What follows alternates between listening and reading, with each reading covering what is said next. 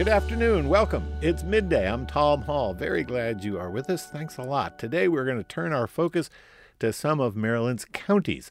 A little later in the program, I'll speak with Susan O'Neill of the Upper Shore Regional Council, which promotes economic development in Cecil, Queen Anne's, and Kent counties. But we begin with John Lee of the WYPR News Department, who covers Baltimore County. Good to see you, sir. Good to be back, Tom. So let's talk about this mixed use legislation mm-hmm. controversy. This is a, a, bill that has been proposed by County Executive Johnny Olszewski Jr. to the County Council. It's complicated. It is. Uh, there's lots of rules and regulations, uh, and there's lots of political dynamics about how much the council can get involved when it comes to development, uh, how much they should be involved. So, uh, give us a little primer on what this is all about. Well, you know, a mixed use development is you know, what it sounds like. You've seen them around. There are places that have like a combination of apartments restaurants. Uh, I think of Towson Row's, one that I know well, that has apartments, restaurants, a Whole Foods, you know, several different things in one place. That's a that's basically a mixed use development. And so currently Baltimore County doesn't really have that zoning designation. They have kind of pieced together mixed use developments like Towson Row, but it doesn't really exist on the books. And so what the county executive is proposing is to have a mixed use development uh, zoning. But the uh, the wrinkle, more than a wrinkle really, that uh, he is proposing is that rather than this being something in the county council's purview, uh, this would bypass the council, a mixed use, and uh, would basically go through the usual planning steps to get approval. It would only be in specific parts of the county. That's important to remember. Um, uh, and that's where it gets tied into the master plan, which we can talk about in a few minutes, which is that particularly economically disadvantaged parts of the county, uh, also places that have some some um, things t- uh, built in, like maybe transit, uh, that sort of thing, is what they're targeting with this mixed use development. And what the county executive uh, would say, matter of fact, I think he talked to you about it when he was on your show a couple of weeks ago, was that this is a way to bring back some parts of the county that have really kind of withered on the vine, that have uh, become economically depressed. And you can use these types of mixed use properties to kind of rejuvenate an area. And Towson is a good example of that, actually. That Towson Row, I think, has been something of an anchor to the rejuvenation of Towson.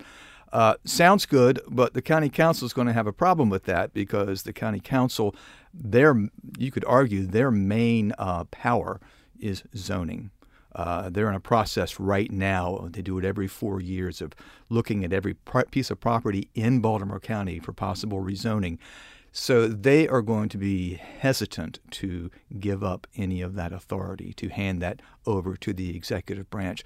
I have spoken to six out of seven of the council members, and the, all six of them either are planning to vote against it or they have grave reservations about it. So it's going to have a it's, it's, a tough gig for that for that piece of legislation to get through the council. And uh, conversation about it's going to occur tonight, I believe. Is that right? Well, sort of. Actually, tonight is not that legislation. Tonight is the master plan and they're tied together. Uh, the master plan is is a, is a ten year plan, even though because this one's about almost four years delayed, it feels more like a six year plan. But anyway, a, a ten year plan that's sort of supposed to be like a, a guideline for development in the county. They are having a public hearing on that tonight, and what's going on there, what the administration would tell you is that Baltimore County has a development problem, and that won't come as news to to most people. But the the issue is that the county has you know, something called the URDL, which is the Urban Rural Demarcation Line. And so part of the county, a big chunk of the county, is preserved so that major development can't happen there. You, know, you go up I 83, you get past Timonium, you can see it. You know, it's beautiful rural farmland. There's a reason for that. Um, development is discouraged in that part of the county. That means all of the development is crammed in to the area around the city, basically, is where the development can happen. And they are running out of space to develop. They, they think that within the next 20 years, there simply won't be developable land anymore. That brings you back to the mixed use, which is what County Executive Olszewski would say is that that's what we're going to use mixed use development, kind of re- retrofitting these areas that have like old shopping centers and stuff like that, figuring out different uses for property that had been developed before, redeveloping it in a different way and perhaps using this mixed use uh, development. And uh, Lutherville Station is one such place. Mm-hmm. Uh, it's an old shopping center that's long been abandoned. It's near public transit. There's a developer that wants to build some apartments, uh, have some stores, have some restaurants, uh, have that there. And there are people in that area around Lutherville Station uh, who have signs on their front yards that say "Save Suburbia," no apartments, no no development. Um, this really does become uh, an issue of you know what is the nature of suburbia. If you live in a place like Lutherville, I guess you want it to to be more suburban than urban. Um, but as you say, uh, there's a housing shortage. There's an mm-hmm. affordable housing shortage. The county's under a consent decree to build more affordable housing. Uh, that's been going on since you know Kevin Kamenetz was the county executive uh, of blessed memory. Um, where, where, does that stand? That particular development, Lutherville Station. Well, yeah, it's it's tangled into all of this too. Um, you, if if the mixed use development were to pass, then theoretically you would think that then that might give this development a green light. It would be able to bypass council. And however, uh, council, it's in Councilmember Wade Kach's district. He is strongly opposed to this mixed use legislation. Uh, in an in an email to his constituents, he he he warned about the urbanization of that York Road corridor, which runs from Towson right up into uh, Lutherville Timonium, and where you know, thousands of apartments could suddenly be be there, where you once thought there was just a business. Next thing you know, there are there are hundreds, if not thousands, of apartments. So he's been warning about that. But you're right. I mean, the, the county has a has a serious affordable housing issue. They know it. They're trying to address it. And Tom, this also brings up. I want to bring up something else that's tied to this, but hasn't gotten a lot of play yet because frankly it's been sitting on a shelf for years, and it's called the Adequate Public Facilities Ordinance. That was something that a task force looked at several years ago, and basically what they were trying to do was was come up with rules that would protect schools from getting overcrowded by development. Uh, currently, there's all kinds of loopholes that developers can run through to build apartments in districts, school districts that are already overcrowded. So they're trying to close those loopholes. And there are some who say, who have told me that we need to do that first. You know, let's protect the school districts first. Let's protect them from from being just uh, overcrowded, and then we can talk about mixed use and that sort of thing. But but that um, public facilities ordinance, like I said, has been on the shelf for several years. Uh, it has a lot of opposition from developers um, as well as people who say we need affordable housing. They're not they're not big fans of it either. John Lee covers Baltimore County for WYPR in our newsroom. If you have a question or comment about Lutherville Station, about the mixed use proposal, about any of the issues going on in Baltimore County, we'd love to hear from you. Our number here at midday, 410 662 8780. Our email, midday at WYPR.org. So, John, as you mentioned, concern about school overcrowding very much at the heart mm-hmm. of this uh, issue. Uh, the guy who's trying to develop Lutherville Station, a developer named Mark Renbaum, has already revised his plan to have fewer units. He was going to have some three bedroom apartments. He's gotten rid of those in mm-hmm. the apartment building he's planning to build um, uh, in response to. Uh, concerns about school overcrowding and other concerns. Uh, but Renbaum, uh, there, there, was a good piece. You've done a lot of great reporting about this, as has Hallie Miller from the Baltimore Banner. Um, you know, Mr. Renbaum is basically saying uh, there's a no compromise. Um, uh, point of view, no, no, no compromise strategy on, on the part of the, the people who are living uh, in that area. They just they don't want to hear anything about uh, you know, making uh, accommodations, uh, and they, they just simply oppose the whole notion uh, but again, if ever there were a place that there should be an apartment building, retail stores, restaurants, places for people to gather, it's right next to the public transit. Mm-hmm. Uh, that's you know it, it's it's sitting there waiting to be developed as something, isn't it? Yeah, you look at that piece of property and you would think it it makes perfect sense that somebody would want to develop something there. Um, but if you talk to, account, to council members about it, what they'll tell you, and, and several of them have told me this, which, which is that we are the part of local government closest to the people. And so we are hearing their concerns um, much more so than the administration is. For instance, you know, Councilman Kach or Councilman Patoka, they, that's what they would tell you.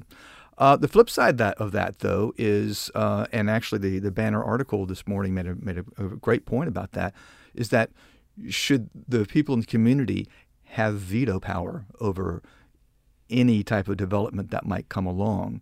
Or, do, or does somebody need to be taking a step back and look at the big picture when it comes to development in Baltimore County, and then we then we go back to the master plan, which is what that's supposed to be. That is supposed to be the big picture. Development of this sort makes sense here and here. This part area over here needs development. We should think about this.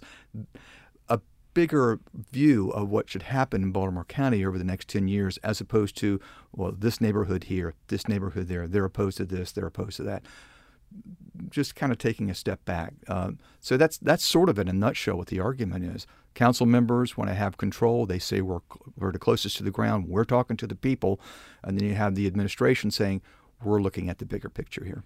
It's interesting because you can imagine a scenario where if the council members are directly involved in every single development decision, uh, they're going to hear from their constituents that they never want any development. Right. Nobody wants things to be more crowded. Nobody wants less parking. Nobody wants, you know, more density, uh, especially if you choose to live in, you know, the suburbs like Lutherville, Timonium, et cetera. If you live downtown in Baltimore or New York or Philadelphia or Boston, you you you know you're you know what you're getting, and and in fact, uh, a lot of people prefer that environment uh, to a suburban environment. But uh, you you can't imagine a situation where you know the neighbors are going to uh, rise up and say, "Oh, please, you know, bring more people."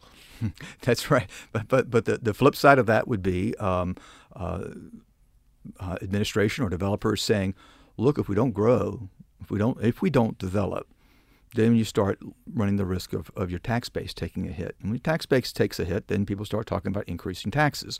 Uh, so what do you do? Uh, and so again, you would look at the uh, at a, perhaps a master plan that would have sort of a, a kind of a, a, bigger step back, kind of thinking about a, a, view of how to develop. But on the other hand, as you say, you know, you're living in that neighborhood, and and the analogy that Councilman Kach used at our recent council meeting uh, was that you're living next door to a business. There's just a business there, and then the next thing you know, there's going to be 900 apartments there.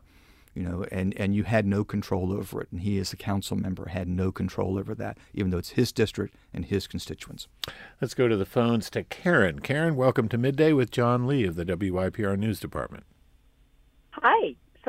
So I'm from Cal- Southern California originally, but I, I lived out here for about 35 years, and I just moved home in 21 to take care of aging parents. And I live an hour south of Los Angeles in Orange County, um, which is you know a, a varied area. It's very expensive down there though.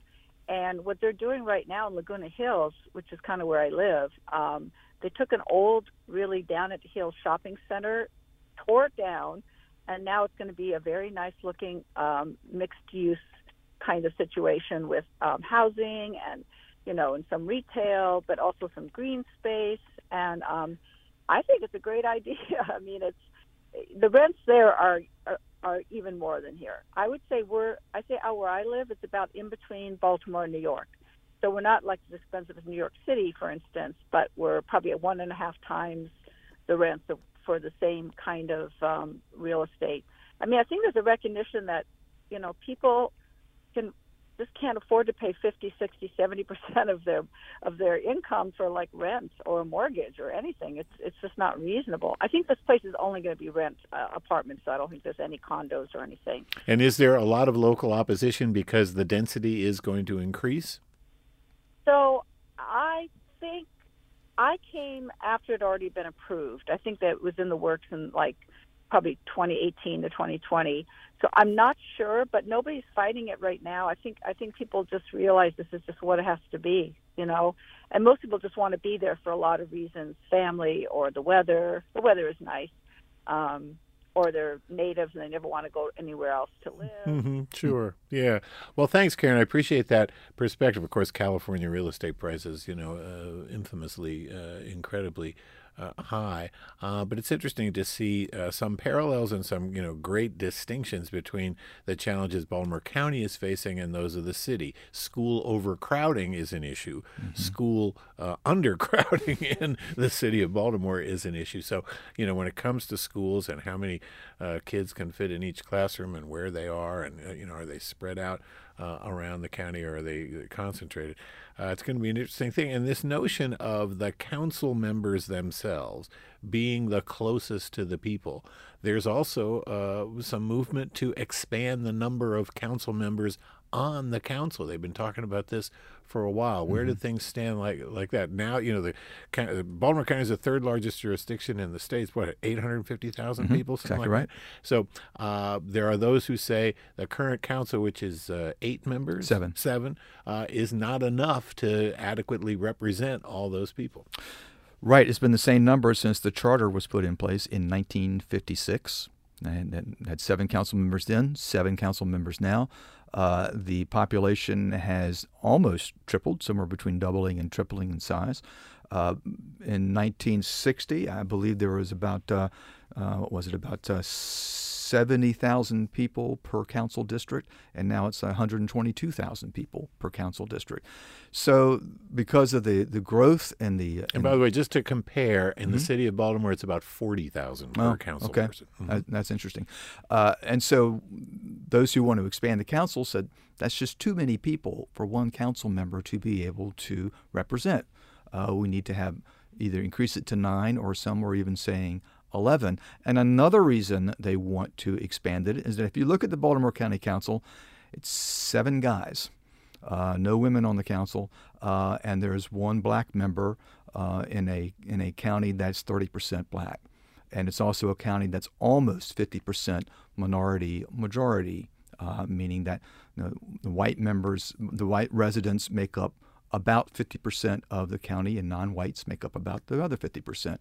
But but nonetheless, you have uh, you have a an all male and six out of seven white member council. So if you had more districts, the thinking is that then you would have a more diverse council. Um, open it up to women, open it up to minorities.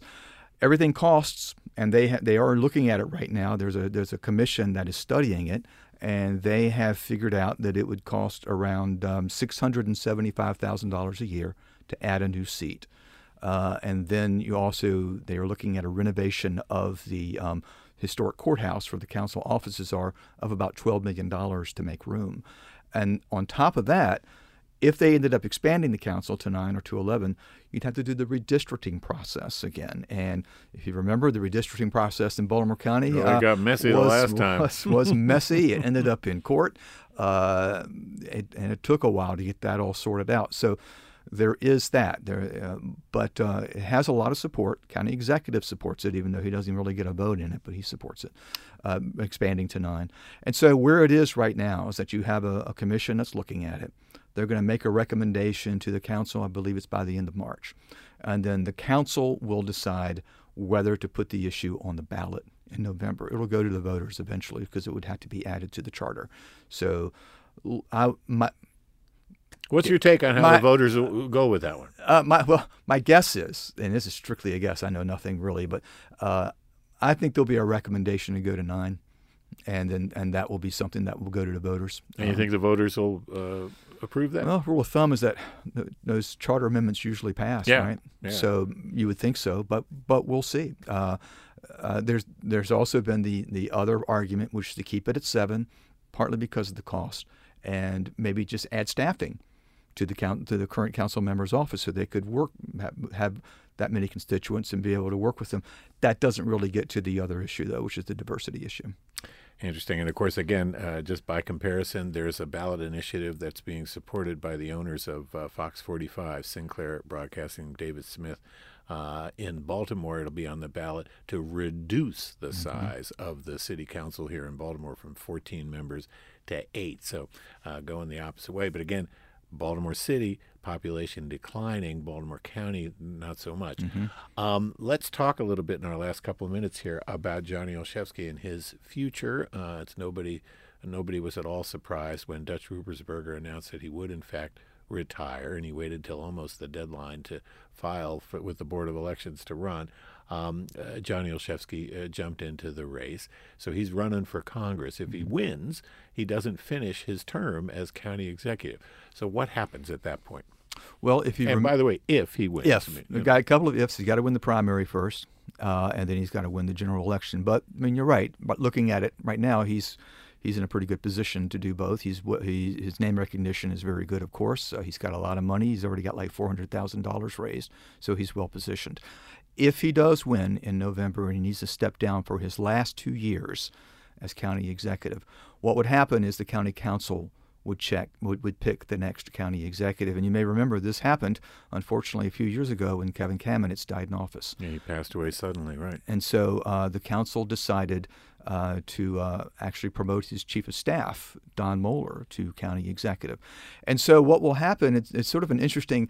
So there'll be a new election on the regular cycle. Correct. You know, four years after uh, Mr. Olszewski started his term two years That's ago. right. Somebody would be picked to finish that term. And the, the interesting parlor game, political parlor game in Towson right now is which way will the council go? Will they pick one of their own to finish the term?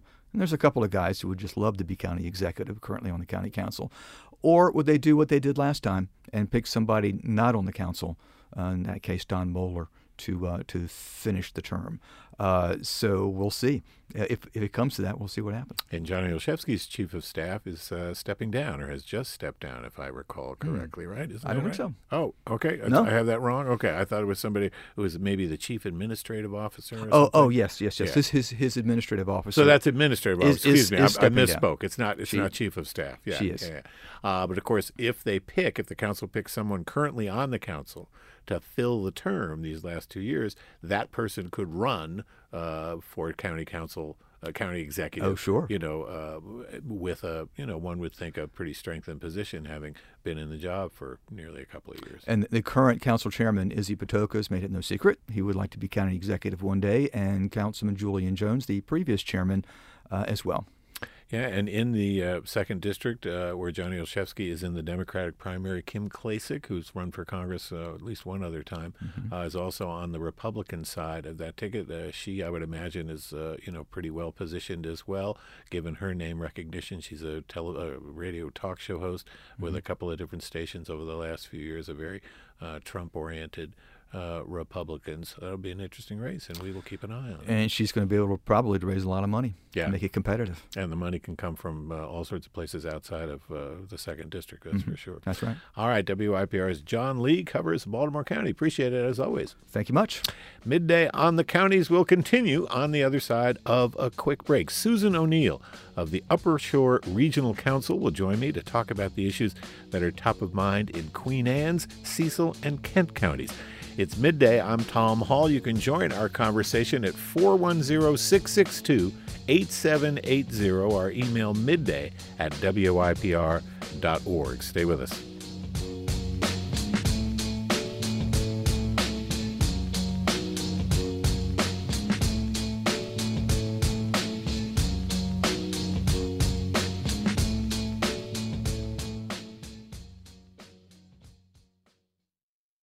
You're listening to Baltimore's NPR News station, 881 WYPR.